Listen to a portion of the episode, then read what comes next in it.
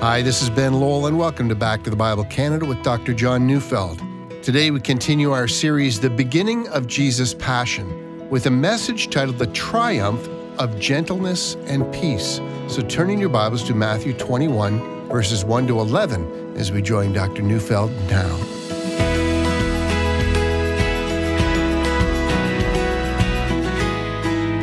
I don't know what you think about gentleness. I mean, many people have a wonderful view of it. You know, if your grandpa was a gentle man, no doubt you loved that. If your teacher in school was gentle, that was good. If your police officer who stops you for speeding, or the boss who's trying to teach you a new skill that you need to learn to succeed in your job, or, you know, your dentist, your doctor, even your mechanic who's trying to explain how your car works and what's wrong with it, I, I think you get it. We love gentle people. Not always. When we're cheering for our favorite sports team, be it, you know, football, hockey, rugby, we don't want our lads to be gentle. We want them to be aggressive. Uh, we don't want them to worry how the other team feels if the lads humiliate them. Don't be gentle, boys. The same is true for members of the military. You know, when the battle is about to be enjoined, no one quotes Ephesians 4:31 to 32. You know, let all bitterness and wrath and anger and clamor, and slander be put away from you along with malice. Be kind to the other, tender-hearted, so forth. You know, indeed, the day of battle is not a day of gentleness. It's a day when we value aggression.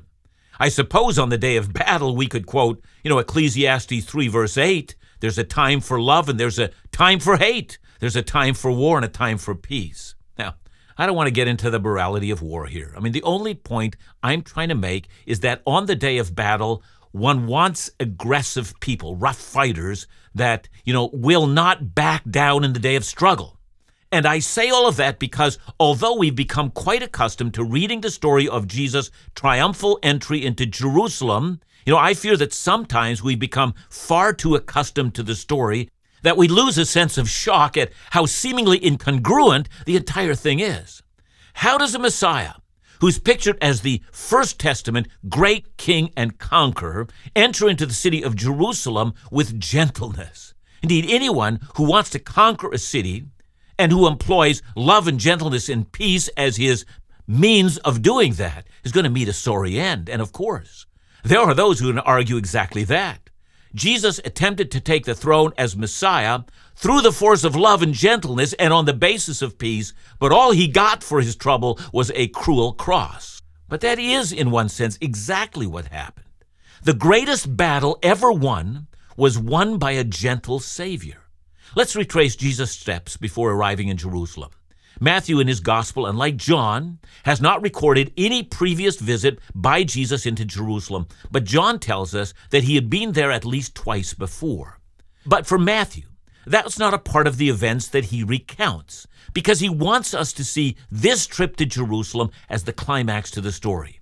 Matthew doesn't deny that Jesus had been there before, but he only tells us this story so that we'll concentrate on how important this encounter is. Matthew has told us that Jesus had left Perea, and from there he had journeyed across the Jordan and he had come to Jericho. There he'd healed two blind men, and then, having told his disciples that he was going to Jerusalem, and there he'll be delivered over to the chief priests and scribes, and that he's going to be condemned to death and he's going to be flogged and finally crucified. But he also told them he would rise from the dead. And yet, this doesn't seem to have penetrated into their understanding. I mean, they thought, can't mean that literally. No, no. He is going to Jerusalem to be enthroned as Messiah. Then the kingdom of heaven is going to appear. Then the nations are going to bow to him. He's going to Jerusalem to conquer. So we come to Matthew 21 1 to 2. Now, when they drew near to Jerusalem and came to Bethphage, to the Mount of Olives, then Jesus sent two disciples, saying to them, Go into the village in front of you, and immediately you will find a donkey tied and a colt with her. Untie them and bring them to me. So it's Sunday. Bethphage, if you will, is a suburb of Jerusalem. It's located on the other side of the Kidron Valley. And so to go to Jerusalem from Bethphage meant you'd follow a steep trail down a ravine, then come up on the other side. And I mention this detail so that we can understand that from the direction in which Jesus approached the city, he would follow a path which would have been very visible to anyone in the city of Jerusalem. He wasn't hiding his entrance, he was going as public as possible. Now, here's the reality Jesus had walked up a long and steep journey through the desert, ascending quite steeply all the way from Jordan to Jerusalem. That's a very arduous one day journey. You know, you'd have to be in excellent physical condition to do that. And so, since he's done that, we now have to imagine that it would have been very little effort at all for him to walk the short distance from Bethphage to Jerusalem. I mean to say, he doesn't need a donkey. It's not that he's tired, that he can't walk those, you know, three kilometers, but he insists on it. You know, two of his disciples are required to go into the village of Bethphage to find a donkey and her colt, and he tells them where. He tells them to untie it and bring the two animals to him.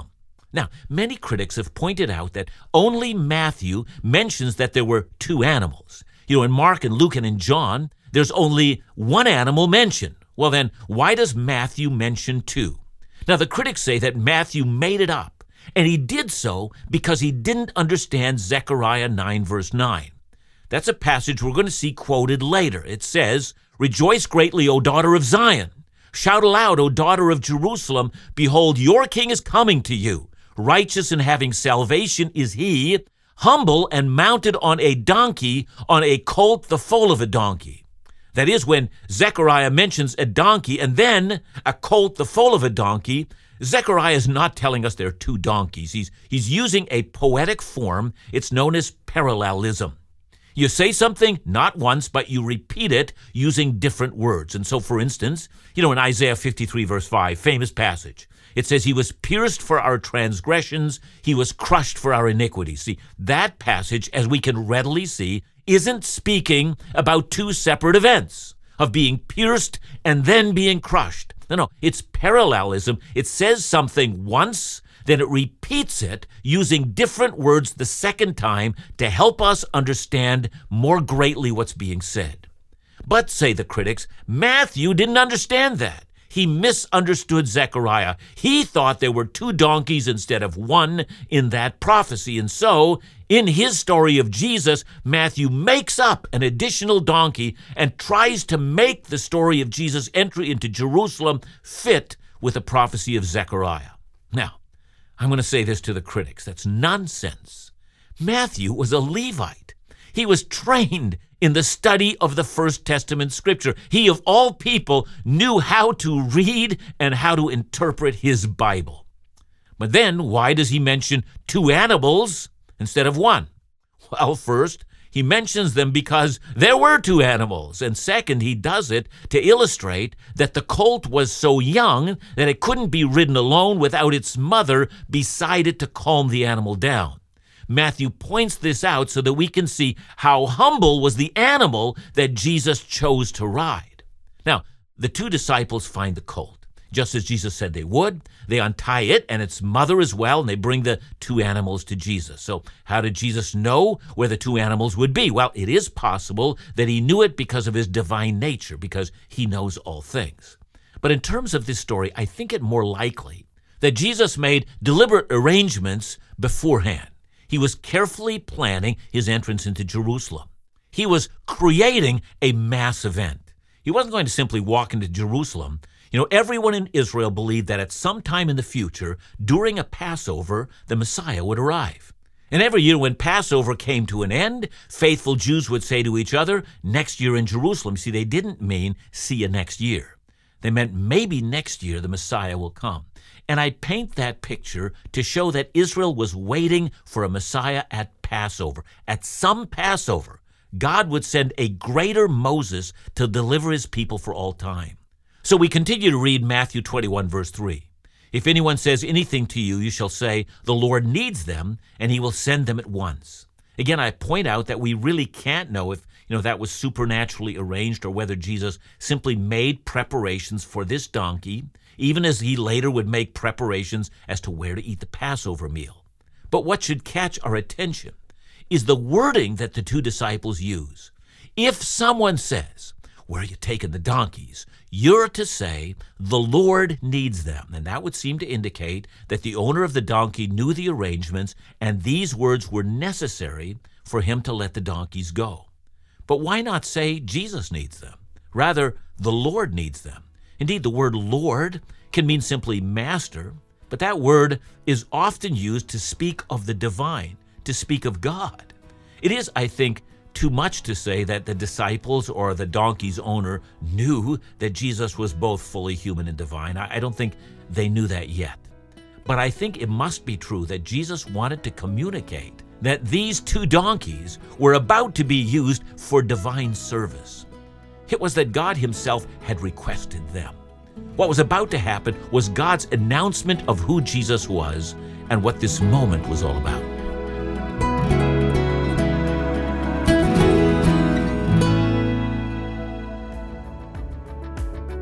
Every year, Back to the Bible works hard to bring you resources that engage your thoughts in the Bible.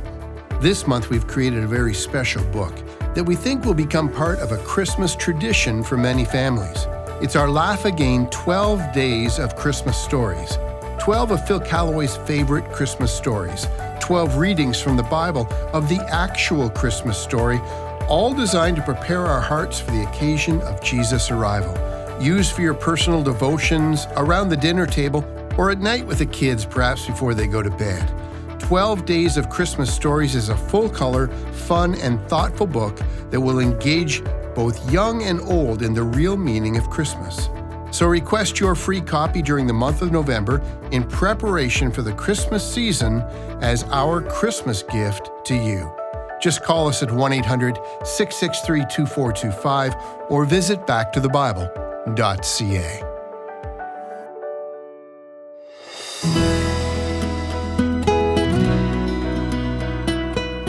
What Jesus arranged on Palm Sunday was a very dangerous event. I mean, given the messianic enthusiasm in the nation, and given that during Passover the Romans would move their military from their base in Caesarea, which was by the Mediterranean Sea, and they'd move all the way to Jerusalem, it tells us that the Romans always stood ready, knowing that Passover was a time that was seething with rebellion, and they were ready to move the military. Now, those of you who know your history, you're going to remember under General Pompey, 64 BC. He gained mastery over the Jews by simply wreaking havoc in Jerusalem, killing many, and damaging the temple.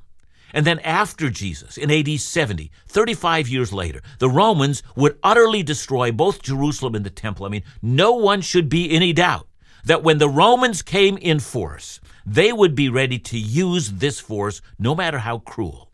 And so, against that background, we see Jesus securing a donkey. Why does he do that? Well, Matthew 21, 4 and 5 says, This took place to fulfill what was spoken by the prophet, saying, Say to the daughter of Zion, Behold, your king is coming to you, humble and mounted on a donkey, on a colt, the foal of a beast of burden. Now, to the most part, this is a quote, as we've seen, from Zechariah 9, verse 9. Now, the passage being quoted is a messianic passage. Zechariah chapter 9 begins with the words, The Lord has an eye on mankind and on all the tribes of Israel. And then the passage speaks of God destroying the enemies of Israel, and here specifically of destroying the surrounding nations. And then after God's done that, he's going to encamp around his house, that means his temple. No oppressor is ever going to march against them again. And then comes Zechariah 9, verse 9. Zion, that's a reference to Jerusalem. They're to rejoice. Their king is coming, and that king is the long awaited Messiah. And when he comes, he will bring salvation to Israel. And when he comes, he'll be mounted on a colt, the foal of a donkey, not the actual adult, not the full grown donkey itself. And that will be a sign of the humility of the Messiah. And then in the very next verse in Zechariah, we're promised that he, the one who comes on the donkey's colt, will speak peace to the nations, and that his rule shall be from sea to sea. From the river, says the passage, which means the Euphrates River, from there, in the center of the Middle East, to the ends of the earth. And toward the ends of the chapter is the promise that the Lord will save his people Israel from all enemies. Again, put that in context to the time of Jesus. Jesus has been ministering to the most part in Galilee, but it would not have escaped the notice of the people of Jerusalem that great miracles were being reported. And at one time, Matthew has reported on what the people were saying. And I'm quoting here Matthew 12, 22 to 23. It says, Then a demon oppressed man who was blind and mute was brought to him, and he healed him so that the man spoke and saw. And all the people were amazed and said, Can this be the son of David? See, that's the messianic title. John reports another incident in John 6 14 and 15. It says, When the people saw the sign that he had done, they said, This is indeed the prophet who has come into the world. Perceiving then that they were about to come and take him by force to make him king, Jesus withdrew again to the mountain by himself. And so on this one occasion, people wanted to draft him as the king. David's throne, greater than Moses. And so, given the rumors and theories of Jesus that were everywhere, you know, what's his identity? And now he's coming to Passover, and he's not just coming, he's sitting on a donkey, on a foal. Jesus is clearly fulfilling an ancient prophecy. So, Matthew 21, 6 to 7. The disciples went and did as Jesus had directed them. They brought the donkey and the colt and put on them their cloaks, and he sat on them. Everything happened as Jesus said it would. The disciples find the donkey and the colt, and now Luke tells us that the owners actually said, Why are you untying it? Now, that doesn't mean that the owner was objecting to taking it. He's simply checking, you know, do these people actually mean to bring it to Jesus? Are they legitimate at any rate? The disciples end up putting their cloaks on both animals, and we've got to assume that no one had a saddle. And so they had to improvise. You know, they placed their own cloaks on both animals. Our text says he sat on them as if he sat on both, meaning that he might have ridden for one for some time and then switched and perhaps that foal got tired. But it's also just as likely that the cloaks were on both, and the animals were side by side as Jesus continued to ride on the foal, and the mother was there to control the young one. So we have to imagine the scene. It's one of humility. There's no war horse here. You know, in ancient times, a great warrior that came in peace and in humility would ride on a donkey rather than a horse.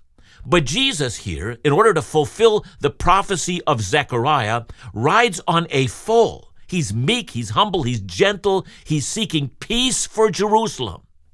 But he's also appearing as Messiah. Verses 8 and 9 Most of the crowd spread their cloaks on the road, and others cut branches from the trees and spread them on the road. And the crowds that went before him and followed him were shouting, Hosanna to the Son of David! Blessed is he who comes in the name of the Lord! Hosanna in the highest. You know, in a way, the crowd is following the example of the disciples. You know, the disciples have taken off their cloaks. Now the crowd's taking off their cloaks. So, how does it work? Well, clearly, a large crowd of Galileans was coming to Jerusalem. John tells us that just before this ride, Jesus has been in Bethany, it's another village close to Jerusalem. There he spent time in the house of Lazarus, the man that he'd previously raised from the dead. And a large crowd says John was there. They wanted to see the man Jesus raised and learn his story. The crowd's so large at this house that the events are so large they're reported in Jerusalem to none other than the chief priests themselves. And so on this day, enthusiasm is being whipped up. People are throwing down their cloaks, and once the cloaks are gone, they throw down palm branches that they've cut from palm trees. And I'd put it into our terms, they're giving him the red carpet treatment and they're shouting. Has become a very large crowd. They shout three things. I mean, first, Hosanna to the Son of David. You know, many have suggested that the best way to translate the word Hosanna is save or save now or save we pray. And others have argued that it's simply a greeting but I think it's best to say they're shouting, Save us, Son of David! Save us, long hoped for Messiah! Then they added, Blessed is the one who comes in the name of the Lord, which is a quotation from Psalm 118, verse 26. Clearly, they meant to indicate that this Messiah comes in the name of the Lord. And then finally, they shout, Hosanna in the highest, meaning that you who are in the highest, God, save us through this man. Matthew says this happened from the crowd that was before him as well as the crowd that went after him. So assume then that the crowd that's before him is the crowd that's come out of Jerusalem to see what's happening, and the crowd that's after him is the crowd that's from Galilee that's making pilgrimage. Now to verses 10 and 11. And when he entered Jerusalem, the whole city was stirred up, saying, Who is this? And the crowd said, This is the prophet Jesus from Nazareth of Galilee. Now, the people in Jerusalem aren't saying, you know, who is this man? We've never heard of him. Rather, they're saying, what is his identity? And of course, the crowds that were on the road are saying, This is the prophet. This is the one from Nazareth. They say a lot of other things as well. But let's get back to this matter of Jesus having orchestrated this kind of an event. He's done it with a purpose in mind. He, he knows the enthusiasm is going to enrage the religious leaders. It's going to also frighten them because they expect a Roman backlash. He knows it's going to force the Sanhedrin, the Jewish ruling council, to update their plans to murder him. They're going to have to do it more quickly than they had planned. They had planned to kill him on their timetable. And When the crowds had all gone home and everything had quietened down, but now they find that Jesus is so whipping things up that things are out of control for them. More than anything else, Jesus has told the city that he's the Messiah, but that he comes in gentleness, meekness, riding on a donkey. He comes to offer them peace, not to wage war. And in a sense, of course, he did come to wage war but not with people. He will fight with Satan, as well as sin and death. But he will also come offering his open hand for men and women to be reconciled to God. So Palm Sunday is often seen as both a triumph and a tragedy. It's been pointed out that on Sunday they cheered him on, and on Friday they howled for his crucifixion. But in that, Jesus was already triumphing. He was showing how desperately we all long for a Savior, a Messiah, one who will rescue us from the slaveries that encompass all of us. But he also triumphs in that he shows that our real problem is sin and its hatred of God and its savage hatred of God. It's as if all humanity is shouting, Crucify him! So Jesus comes on a donkey and eventually he conquers on a cross.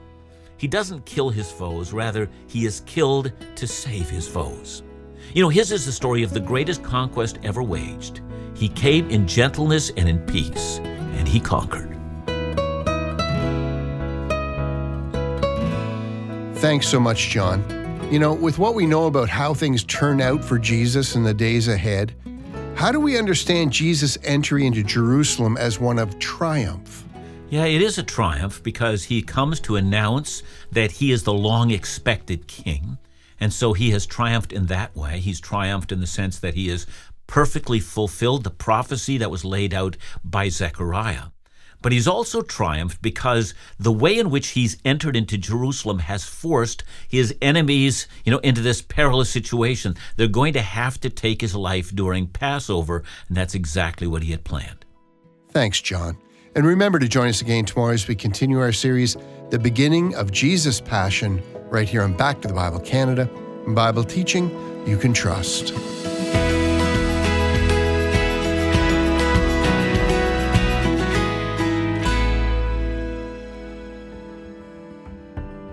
You have young adults in your life, or perhaps you are a young adult and have questions on challenging topics about life and faith? Then be sure to check out In Doubt, the young adult ministry of Back to the Bible Canada. Each week, In Doubt engages in an interview with a guest who is well equipped to speak on a given topic faced by many young adults today. Topics such as medical assistance in dying, purity, social media, and parenting for young mums and dads, relevant subjects that provide biblical insight. Guests like Andy Steiger, Kyle Idleman, Sarah Zylstra, and Matt Smethurst have all appeared on the podcast to share their expert advice with the young adult audience. So be sure to check it out or pass along the information to the young adults in your life. Just visit indoubt.ca, download the InDoubt podcast wherever you typically listen, or call 1 800 663 2425 for more information.